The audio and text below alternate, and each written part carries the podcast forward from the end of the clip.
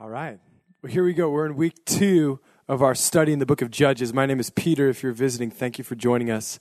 Uh, I, I, serve as the lead pastor, and I have a break from preaching today because we have a special treat for you. Our very own Shadrick Lavelle Bell. I'd like you to welcome him up to the platform. Now, this is a significant moment. I usually don't have to introduce someone who's not a guest preacher, he's our own.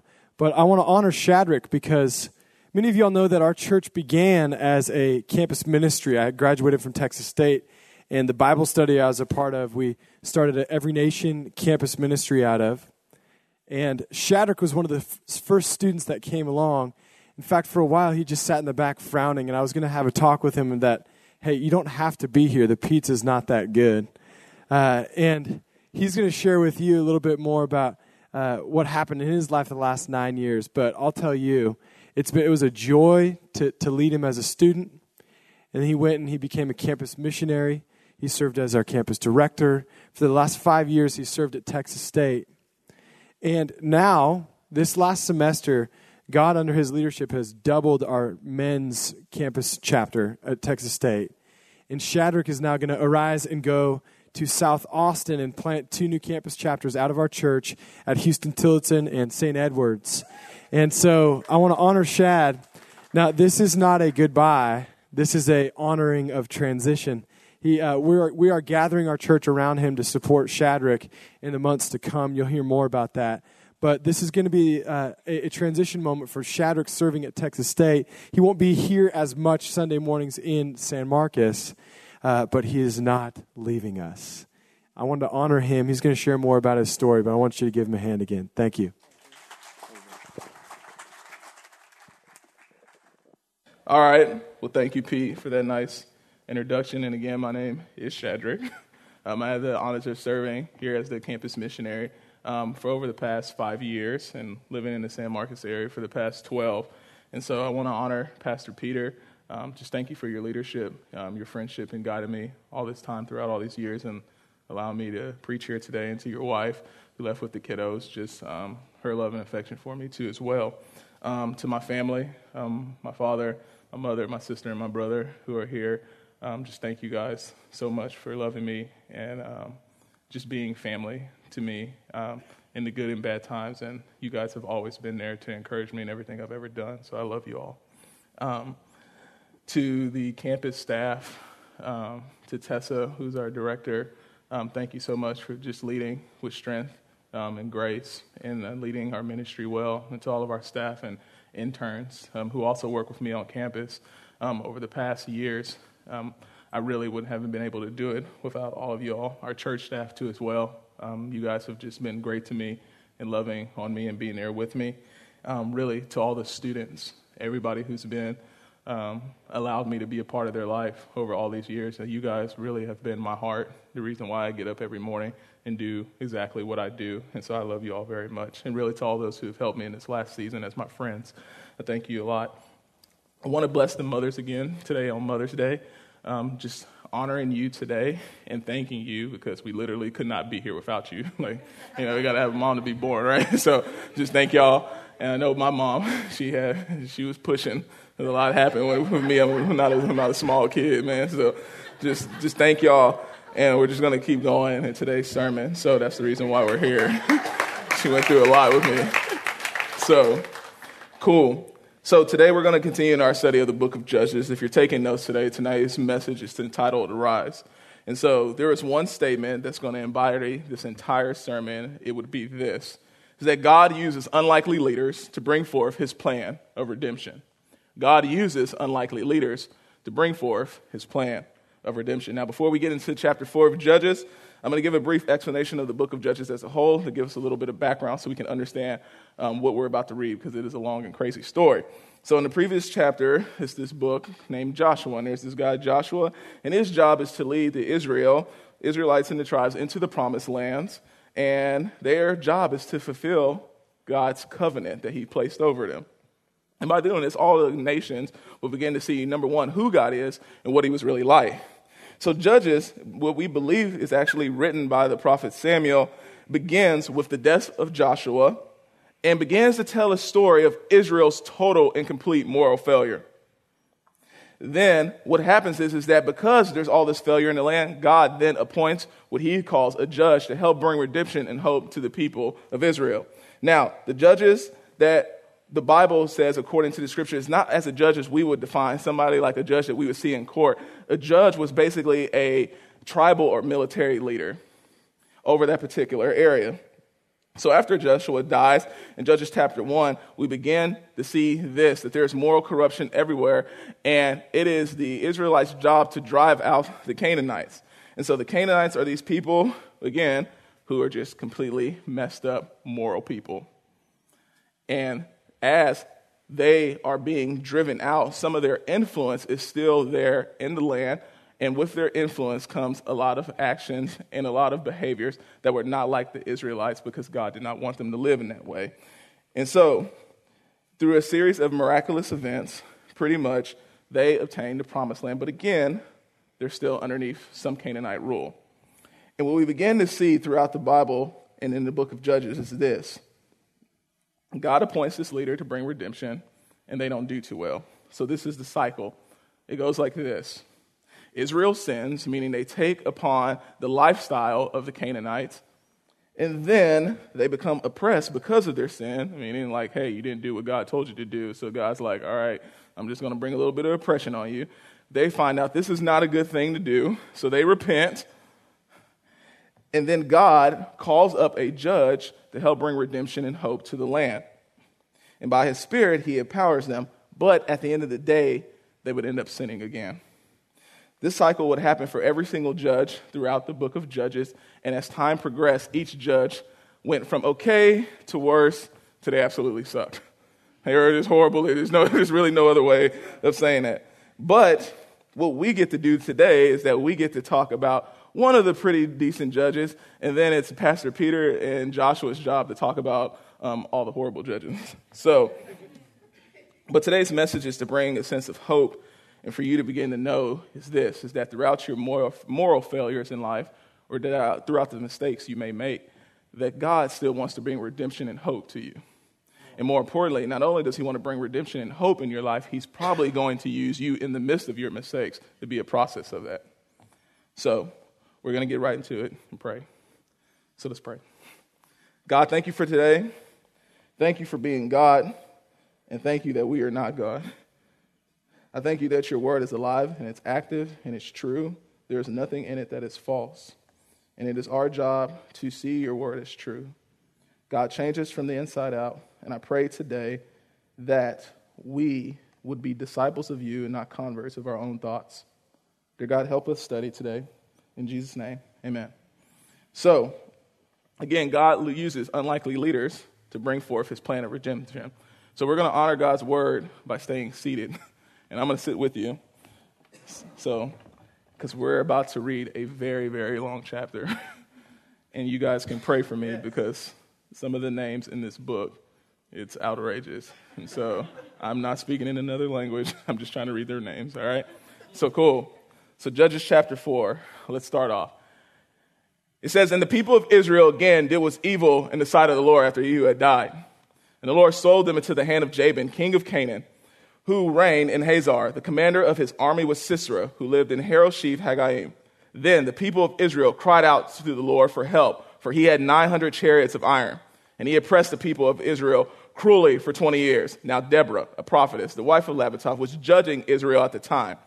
She used to sit under the palm of Deborah between Ramah and Bethel in the hill country of Ephraim.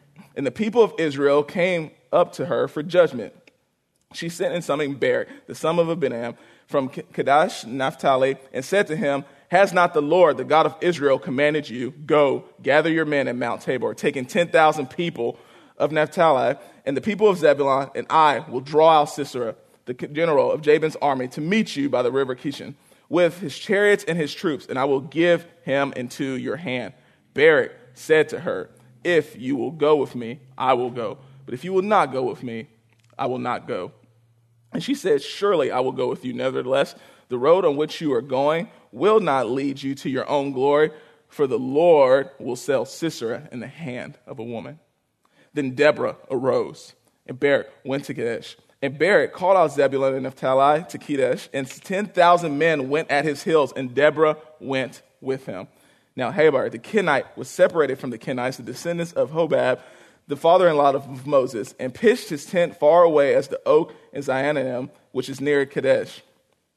When Sisera was told that Barak was the son of Abinadab and had gone up from Mount Tabor, Sisera called out all of his chariots, 900 chariots of iron, and all the men who were with him from Haroshev Goimmon in the river of Kishon.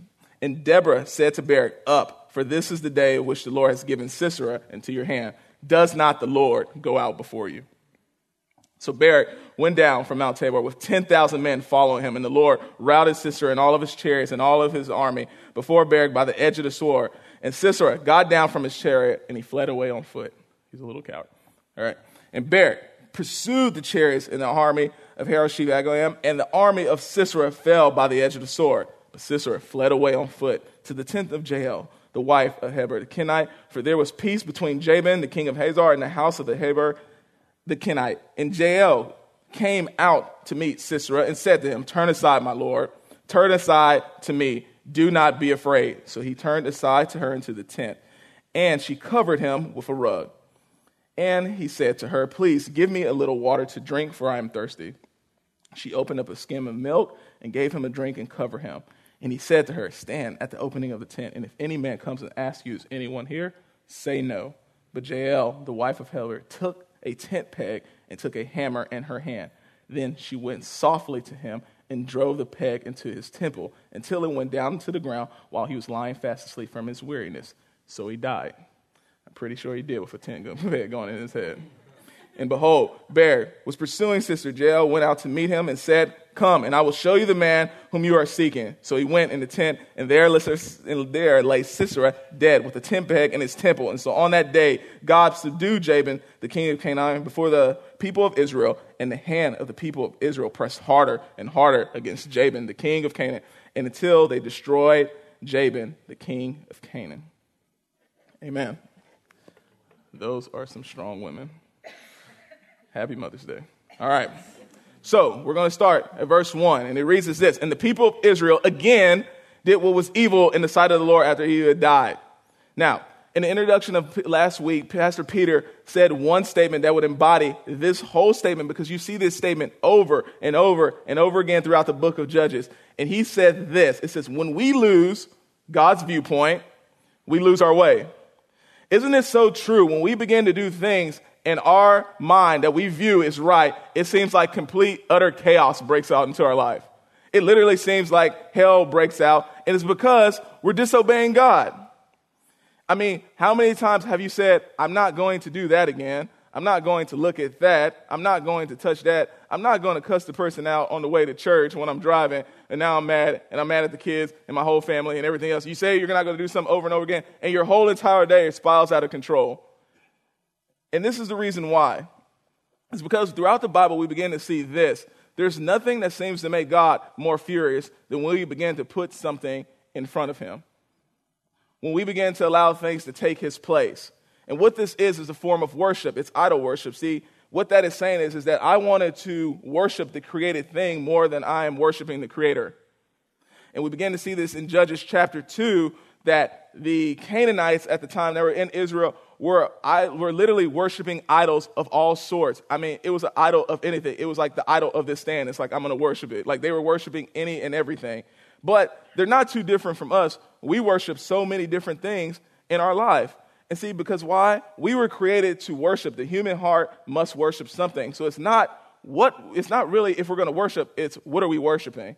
So, the question that I have to ask you today, and I have to ask myself today, and I have to ask myself every day, is what is your heart worshiping the most? What is it? Is it your job? Is it your vehicle, your house, your marriage, your kids, your dreams, your belief, the thing that you're actually believing for? Are you even worshiping that more than God? Are you worshiping your God given dream more than God Himself? See, could it very well be this? The thing that we think is right in our own sight is the very reason why we're in the position that we're in today. Now, am I saying that every trial and tribulation that you face in your life has to do with every decision that you make? Absolutely not. Because if every decision that you make was contingent upon your status with Jesus, then it would completely eliminate God's sovereignty. It would completely eliminate what God has done on the cross for us, and you would begin to think that you are the Savior of our, your own life. And usually that's what ends up happening when we make our own decisions without God's right viewpoint. In fact, most trials and tribulations are actually ordained by God, by His mercy, even though the enemy's at work, He's using it in His mercy to do this one very thing to draw us closer to Him to make us know more about who He is. And you know what? I'll talk about that a little bit more in my life because this is, this is something that I truly believe is this, is that trials and suffering will really change your theology about who God is if you let them in the right way. You know what? But there are legitimate moments in our life by the decisions that we make that reap a consequence that is not in our benefit, so we think. But God, in His mercy, is still using it. And you know what? The crazier thing is that God wants to use each and every one of us in the midst of our mistakes to bring redemption and hope to people. But more importantly, we're going to begin to see that as He's using us, He's actually healing things inside of us too, as well. And so that's where we pick up in chapter 4. The Israelites are literally completely rebelling against God. They're worshiping idols, and they find themselves underneath suffering and oppression. And the person who is oppressing them the most is this man named Sisera. Now, Sisera was the oppressor of the Israelites, and he was a powerful man. He was a powerful leader. The Bible says literally that he had over 900 chariots. So, if any army of any sort would try to come against him, they're going to lose. And not only that, he was so powerful that he ruled over the Israelites for 20 years. And he was a crooked man, and he was an enslaver of the mind. Judges chapter 5 says this It says, Have they not found and divided the spoil? A womb or two for every man spoiled of dyed materials from Sisera. Now, what he is saying is this is that when they took over the Israelites' um, territory, what Sisera would do is that he would take the Israelites' women and make them their sex slaves. And he would also make them a sex slave to their army. So basically, he was a huge sex trafficker. Now, who would God use to overthrow a man of this type of power? He started doing it with a woman named Deborah. Now, let's talk about Deborah. Deborah's actually name is B, not Queen B, not Beyonce. All right? But it says this it says, Deborah was a prophetess who judged Israel. Now, what does that tell us if she was a prophetess? She was a woman that could hear from God. Deborah could hear from God, and she knew what God was telling her and calling her to do. You know what? And Deborah summoned Barak to go against battle against all of Sisera. Now, Barak was an Israelite commander and a general who would eventually be the one who would lead the Israelites into victory over Sisera. And not only did they defeat the Canaanites, they did it in epic fashion. It says this in Judges chapter 4, verse 16 And all the armies of Sisera fell by the edge of the sword, and not a man was left, not one. I believe that God wants everything that oppresses us in our lives to fall I don't think God wants anything that's oppressing us in life to have victory over us. Not one thing. And you know what? Some of the enemies will fall while we are living here in the land and we get to rejoice about it, but probably most of them are going to fall when we see him face to face, and that's what makes heaven so great. But the part that we have to ask today, what part do we play in this battle? And I think we can look at Judges chapter 4 and verse 9 and read this one statement to the answer to that question. Then Deborah, arose. Yes. Deborah arose. But how did she arise? She arose in a way that God not only told her to, but how he called her to do it. She arose in an unlikely way that defied culture and all women's stereotypes. And more importantly, God is calling all of us to arise today in a very different way. Let me tell you this the ministry of being different is the most beautiful thing that God can ever give you. There's nobody else in the world with your fingerprints, with your DNA. You're not meant to be like anybody else. God will call you to do different things and in different ways, but He'll call you to do alongside it with people and the way that He's told you.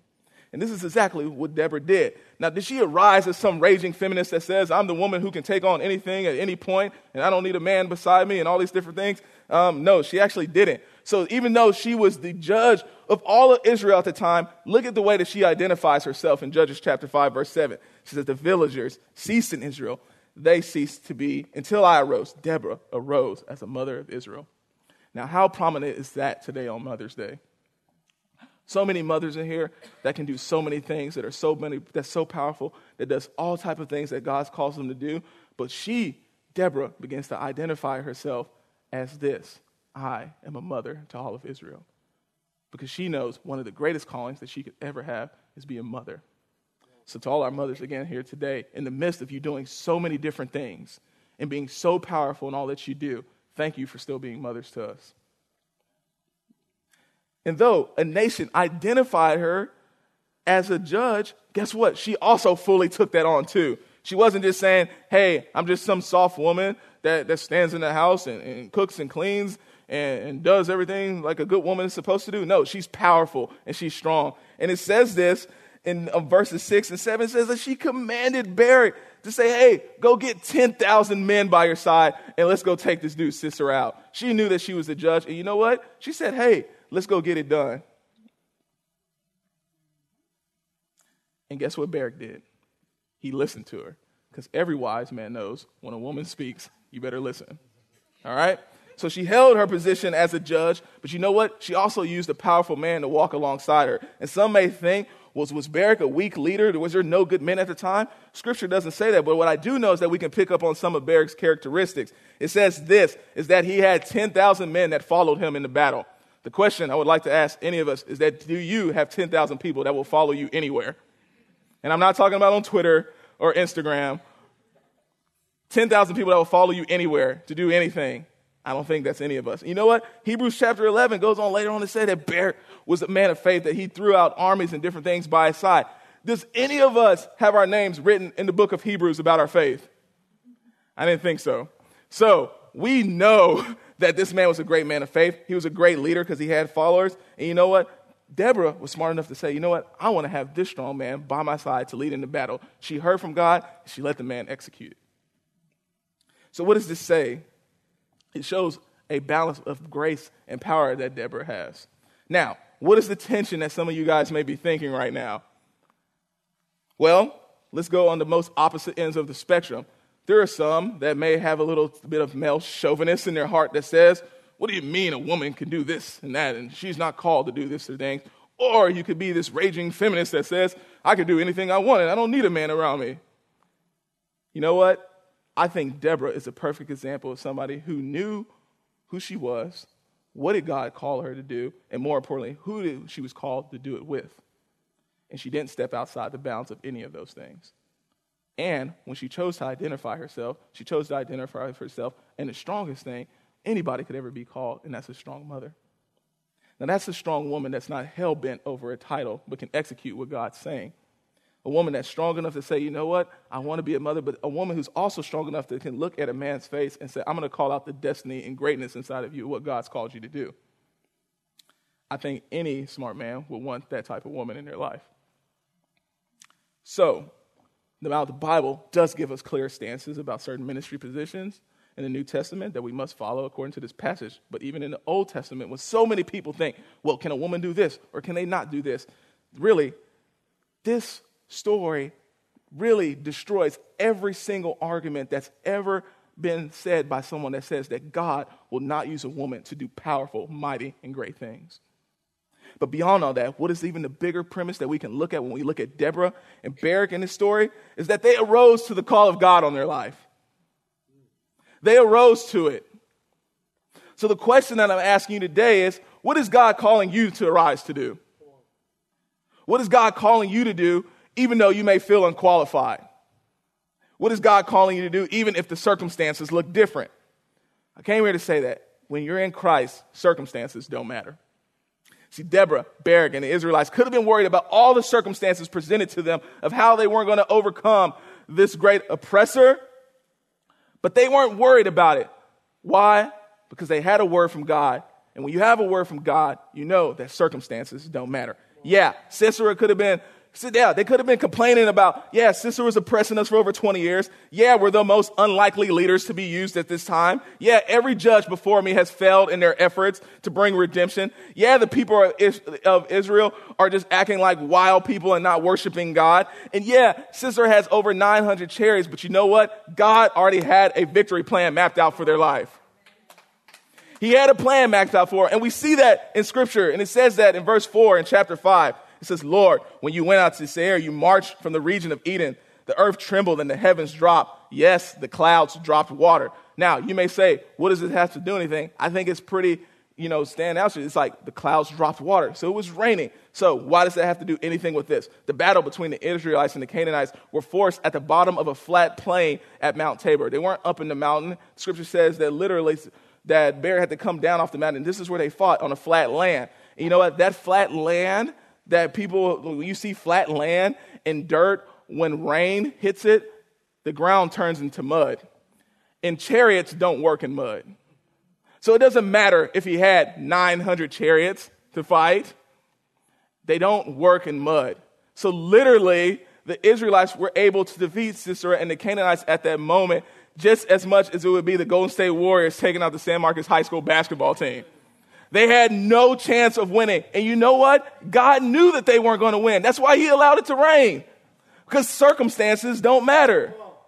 They don't matter. When God is for you, the circumstances don't matter. The only time circumstances matter is when you're not with God, when you're not a child of God. That's when circumstances matter. And that's why Sisera fell. But those who were chosen by God, they succeed. Because why? God's will will always prevail. And that is why it says in Isaiah 14 and 24, it says, The Lord of hosts has sworn, as I have planned, so it shall be. And as I have purposed, so it shall stand. If God says it, it's going to happen. Your circumstances don't matter. Now, what matters is your obedience and God's forgiveness and mercy over your life. That's what matters. And you know what? In the midst of all the oppression, all the things that was going on over those 20 years, you know what the one thing that Deborah held on to? That word that she got from God. Could you imagine God trying to fulfill something in your life that you had to wait for over 20 years for? But she held on to it because circumstances don't matter. And in the midst of all that, why did God allow all this to happen? Because in his mercy, he was allowing Israel to be judged. For this very purpose, wasn't that God was endorsing any of those particular leaders. He was doing and using each and every one of those leaders to bring his people back to him. It wasn't about their goodness or what they were doing. God was using them in the good and even the bad to draw those people back to him. God, in his mercy, defeated Sisera, the oppressor over the Israelites, and God allowed Sisera to be defeated by the very thing he tried to oppress himself. He allowed himself to be, God allowed Sisera to be defeated by a woman. It says Jael drove a nail straight through Sisera's skull. And that is exactly what scripture said that was going to happen. That Sisera was going to fall at the hands of a woman. It's a reminder to us that the very thing that we abuse in life or that we may be prideful over, God may use that very thing to humble us, if not even take us out. So now, what is the purpose of this? What is the purpose of this entire story? Israel is using and having leaders that are unexpected deliverer of God's restoration and hope. See, Deborah, Barak, and Jael became unexpected leaders to Israel at this particular time. But you know what's even greater? Jesus was an unexpected deliverer for all of mankind. See, Jesus is greater than Deborah, Jael, Barak, or any of us can ever be, even when he uses us. Jesus is greater than all of us. See, remember the cycle that I said at the beginning of this chapter is that Israel would sin, they would come oppressed by God, then they would say, God, I need your help because I put myself in this situation. And God would send a judge to help redeem the land. The only problem was that is that every judge that came to redeem the land, their peace that was provided and the rest that was provided at that time was rarely and was often um, fleeting, just like their repentance. The peace didn't last. Before in chapter 3, it said that Israel had rested for 80 years. And then after this chapter, in chapter 5, it says that Israel had rested for 40 years. And so you begin to see this downward spiral as, as each judge is going, there's less rest and less peace in their heart. And that is why at the book of Judges, we're going to begin to see at the end of this service, it says this in Judges chapter 21, verse 25. I'm skipping ahead into these guys' messages. It says, In those days, there was no king in Israel. Everyone had did right in their own sight. Literally, the judges were so bad that Israel said it has no king anymore. So, who would God send to be the ultimate deliverer for all of humanity? He would send the only person qualified for the job. He would send himself and his son Jesus. And see, The reason why he sent Jesus is because Jesus was a real king, and only a real king can come and redeem real problems to really flawed people and only bring real hope and real redemption to their situation. See, Jesus was probably the most unexpected deliverer that the world could ever have. See, Jesus was born in a rundown manger. He was born to a virgin. That's a little, that's a little different. I don't think that's ever happened before. All right? He was from a broken family that had a lineage of people who were messed up and jacked up. And he could have made an excuse and say, you know what, everybody in my family did, didn't do this thing, so, so I can't do it either. He came from a very poor lineage. And you know what? The Bible says that there was nothing attractive about him. He would probably be the least likely person to ever be chosen as king. Because you know what? The world just saw him as a carpenter. You know what? But I think he and God knew that himself, he was the only candidate qualified to be the deliverer that we needed. So God's people, you know what? At that time, began to rebel more and more. But let's look at ourselves for a second. It's not like our nation is doing much better. I think we're worshiping things more than ever. And you know what? We can tell by this political election that our leaders aren't too good to pick from. True. On either side.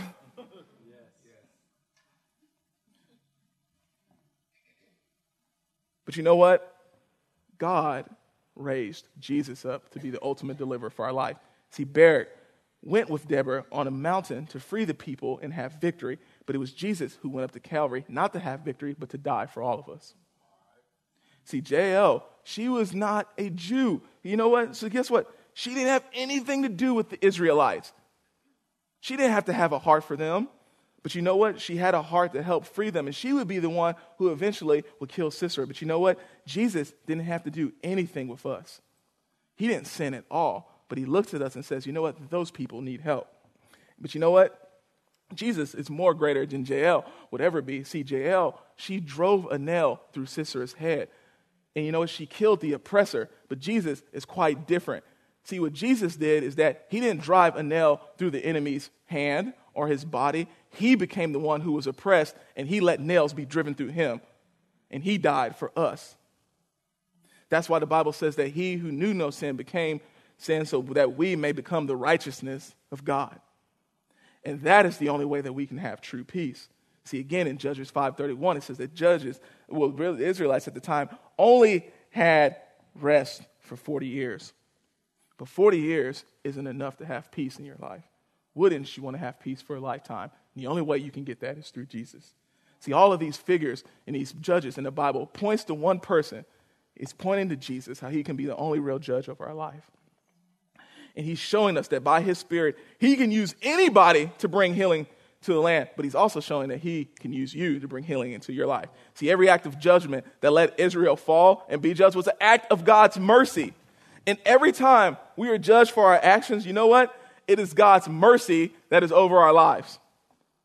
And we can trust and believe in this judgment because why? James chapter 2 tells us this that God's mercy and his forgiveness triumphs over judgment. Isn't it great to know that God's forgiveness for your life is greater than you could ever be judged if you would accept Him? See, this is my life story. I've lived a perpetual lifestyle of sin like the Israelites. I would sin in some way, form, or fashion, and I would be oppressed, and I'm like, okay, this is not good. And then I would cry out to God, and then He would deliver me. And now, since I'm back feeling good, I would sin again. And I do that all the time, every day. It may not, quote unquote, be the big sin, but I'm still doing it. And you know what? Every time that God would help deliver me, it was kind of funny. He would use people to come send into my life to help bring deliverance. But ultimately, in every moment and in every trial, he would say, Shadrick, in the midst of your trials, I want to help. I want to use you in this process too. It's not so much about your problems, you're the problem, and I want to change you. So, you know what? Whether it was in high school when I felt like I had this call from God and I said, you know what, I'm gonna lead a Bible study, and I rise up and I try to do it, and nobody shows up, I said, you know what, when I get to college, I'm not going to let school get in the way of my college experience. so, you know what I did? I sinned, and I sinned a lot. And you know what? This may be different for some people. Some people are like, when they get super holy and saved, they're like, oh, you know, I, I sinned. That was a horrible lifestyle. Actually, I had a lot of fun. Doesn't mean that it was good. Doesn't mean that it was good fun, but I had a lot of fun. But you know what it did? It just left me in this huge amount of oppression. It led me to the point where literally, like, I was addicted to um, messing around with women and watching things on internet sites that I shouldn't have been listening, watching and listening to things I shouldn't have been listening to. And literally to the point where God says, you know what, Shad, you don't get it, so I'm going to take football away with you, from you. And I got diagnosed with an autoimmune neuromuscular disease that I'm still believing God to heal me of today. And you would think that I would learn my lesson by then. But I just kept sinning and being dumb. But you know what God did in the midst of that darkness? He said, You know what I want you to do? I want you to become a minister. And I'm like, What? I didn't go to grad school for this. But the funny thing about the situation is that God had already gave me a word to do that. Matter of fact, when I was eight years old, there was a woman who came praying around the neighborhood, and when she knocked on the door, she said, Young man, you're going to lead a lot of people to Christ. And I looked at her and I said, Thank you. And I shut the door in her face. but look what I'm doing now. Why? Because God fulfilled that word. It wasn't just me believing, it was Him being faithful when I was faithless. And I began to see that God is, keeps calling me in the midst of all of my trials. And I began to look at Israel, how they cried out for over 20 years, asking God to free them. And it was this year, this past year, that I have never cried out to God more than I ever have in my life. See, it was over a year ago, the last time I preached on this stage. And when I preached on this stage, I was filled with so much hurt and anger and, and things ripping through my soul that I didn't know what was going on. I actually was laying on the floor and I was shaking so hard that my parents heard me in the other room and I had to preach that morning and I didn't know what was going on. And it was later on at the beginning of that year that I got diagnosed with um, clinical depression. And things just began to spiral out of control. Like I lost where I was living because I couldn't function. I lost my job title. And I had to leave and go away to a rehabilitation clinic for pastors because I have issues. That's what people do when they have issues. And every single day, I'm, I'm still battling this. And even in that moment, like I had an abrupt change in my living situation that just hurt me. And the people that I once cared about and the things that I once cared about, I had no feelings anymore for it. And I still battled through those things. And then they found a lump on the back of my head and they thought I had cancer. And I was like, God, what is all this for? And God didn't, I felt like He didn't speak to me at all. Except one night He said this He said, Shad, I could leave you alone. The worst thing that could ever happen is that God will let you keep your viewpoint about yourself or your situation. But in his mercy, he began to show me that there's something off inside of you. You may be not as great as you think that you are. And you know what? It was through the midst of this trial and the suffering and the things that I'm still walking through today that God is showing me more about who He is and who I'm not. And that's the whole point of this. Yeah, God used me around the country to do many different things and lead people to Christ, but that was Him using me. That had nothing to do with me myself. But he's still saying, you know what, Shad? I want to use you. You know what? And God's, God's mercy hurts. And I remember when I was sitting in that rehabilitation clinic, which I'm still actually going to tomorrow. I remember him saying this, just speaking Psalms 119 over my life. This is my comfort in my affliction, that your promises are the only thing that gives me life. It is good that I have been afflicted so that I may learn your statutes. I have learned more about God in my suffering and in my pain than I have ever learned about Him in my goodness. And you know what? God is still delivering me today. And there are so many things that God is calling me to do and saying, Shadrick, arise. And one of the things He's called me to do is in the midst of all of this, I am the least qualified to be going to try to start two new campus chapters at another, at another city or to become a minister or a pastor one day. And you know what God's saying? I want to use you because you're jacked up. And when things go good, people will be able to see, you know what? God is real. And I need more courage than ever. And I will tell you this if you don't arise today from the thing that's oppressing you, I promise you it won't change. So you have to ask yourself what is your Sisera in your life? What is the thing that's been oppressing you for your entire life that you feel like you just can't get over? You have to face it. You have to get up. You have to rise. You have to look in the face of the challenger. You have to look in the face of the enemy and says, enough's enough. And you have to tell God, I need you to get me out of this. See, in the same way, that's what Deborah, Jael, and Barak did. They, they arose to the occasion, but they had a word. But you know what? It was all because of this. If Jesus would eventually not arise from the dead, none of us would have victory in our life. So, what Sisera do you have to face today? Do you feel like you're always believing for a job, but one's not coming to you when you want it? Is your marriage falling apart and you need God to step in? Are you having relational issues and dysfunction all of your life? Do you come from a line of generational curses that feel like you can't be broken from? What about that addiction, that private thing that you won't tell anybody about, that wears at your soul that you think you'll never get over? What about sickness? What if you feel like you'll never be healed? What if some of us need to arise to be the mother and father that God has called us to? Some of us need to have faith to believe that we'll even become mothers, fathers, or husbands and wives one day. Could even be this. Maybe you're just believing for some small, like, I need to lose weight. You got to arise and go to the gym. You can't pray all fat. I know that.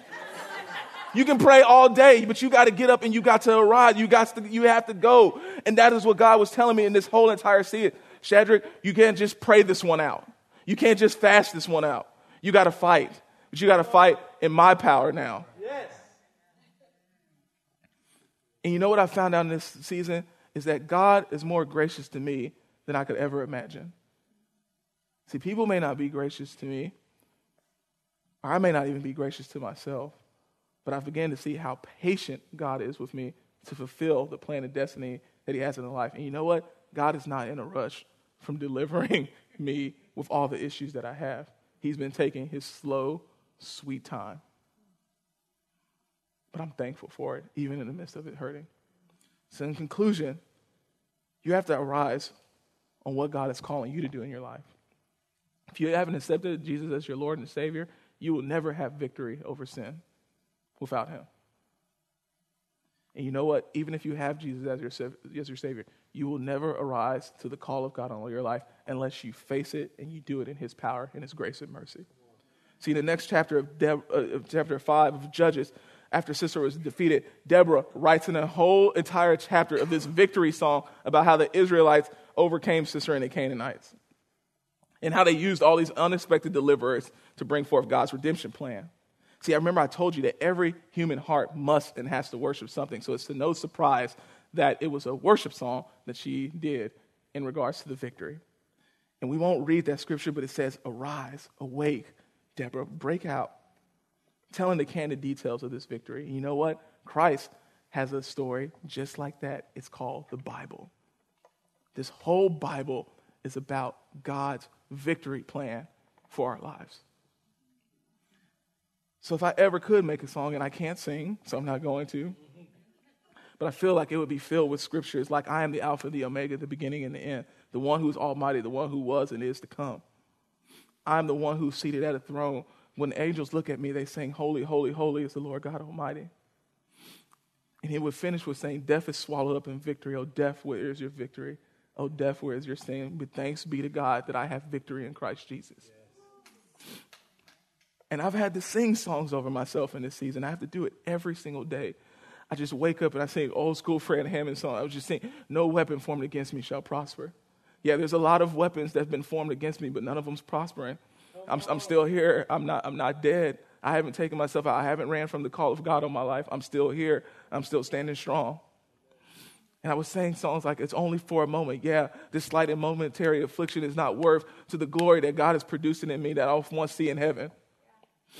And I would begin to see things like mercy triumphs over judgment. And I remember having, when I was in that counseling center, God revealing that scripture to me. I was like, what does that mean? What does that mean? And then next thing you know, like two weeks later, a song comes out that says mercy triumphs over judgment. That I just listened to over and over again. My grandma has a favorite old school gospel song, and it says, My soul has been anchored. And I just sing that song over and over and over again. It says, No matter what comes against me, my soul is still standing right here. Like I'm not going to be shaken. I'm not going to be moved because God is my anchor. I'm not my anchor anymore. God is my anchor. And when I couldn't say anything else, I just cried out and said, Thank you, Jesus. Thank you, Jesus, all the time. I was sitting in the car today just crying, just thank you, Jesus. And lastly, one of the things that I knew was God's provision over my life is my friend Kristen and Dan who go to this church. One day I was just crying at the house and they just rocked me. This big old guy just rocked me, and they're just saying, they just began to sing in this song that they just made up off the top of their head that says, Grace to Shad Soul. Grace to Shad Soul. It's been God's grace that's been keeping me and nothing else. So, will you let God make a victory song out of your life? You don't just have to read about a story about it. Let God make a story out of your life. Will you allow God to make you an unlikely deliverer in a situation that seems unredeemable? And will you arise to everything that God has called you to do? Amen? Let's pray. I'm going to ask the ministry team to come up at this moment. And they're coming up for this one reason is that I'm going to have two prayer calls that I'm having. Number one is this if you have never allowed Jesus to be your Lord and Savior, this is a call to repentance. You don't need to be people that have half hearted rest. You need to know that your eternity is resting for God and that you are in oneness with Him. And so, as we're bowing our heads right now, I'm saying this. If you have not accepted Jesus Christ as your Lord and Savior, and you want to right now, just raise your hand. Okay. The second thing is this you know that God is calling you to do something. And He's not calling you just to pray it out, because praying only reveals more of who God is. He's causing you to arise. What is that thing that He's calling you to do? What is that thing that He's causing you, asking you to overcome that you feel like you can't? It's a call to action. You know, it's going to take every bit of God's grace, it's going to take all of His Spirit, and it's going to take a little bit of your faith. But that's the thing that's going to provide healing for you. And if you're saying, God is calling me to be somebody or to do something or to bring some type of healing, if that's you, you say, I need to arise and I need prayer for that, would you raise your hand? Awesome. So I'm going to pray. God, I pray that every hand that was rose, that they would not leave today without coming up to ask for prayer. If they want to accept you as your Lord and Savior, that they would come and say, I need Jesus to be my Lord and Savior right now. I need you to be the unexpected deliverer of my life. Or if they're saying, I need you to rise to the call of God on my life that I know I can't do out myself to forgive that person or to do something I've never done before in the midst of the circumstances, they would arise and they would come up. We thank you for this because it's only by your grace, mercy, and power that this can happen. In Jesus' name, amen.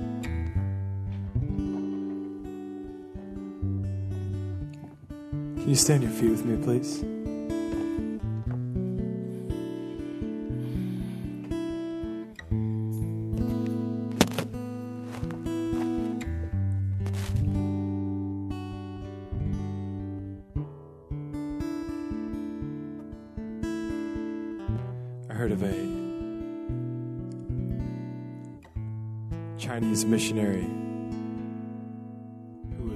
Was imprisoned for 11 or 12 months and tortured,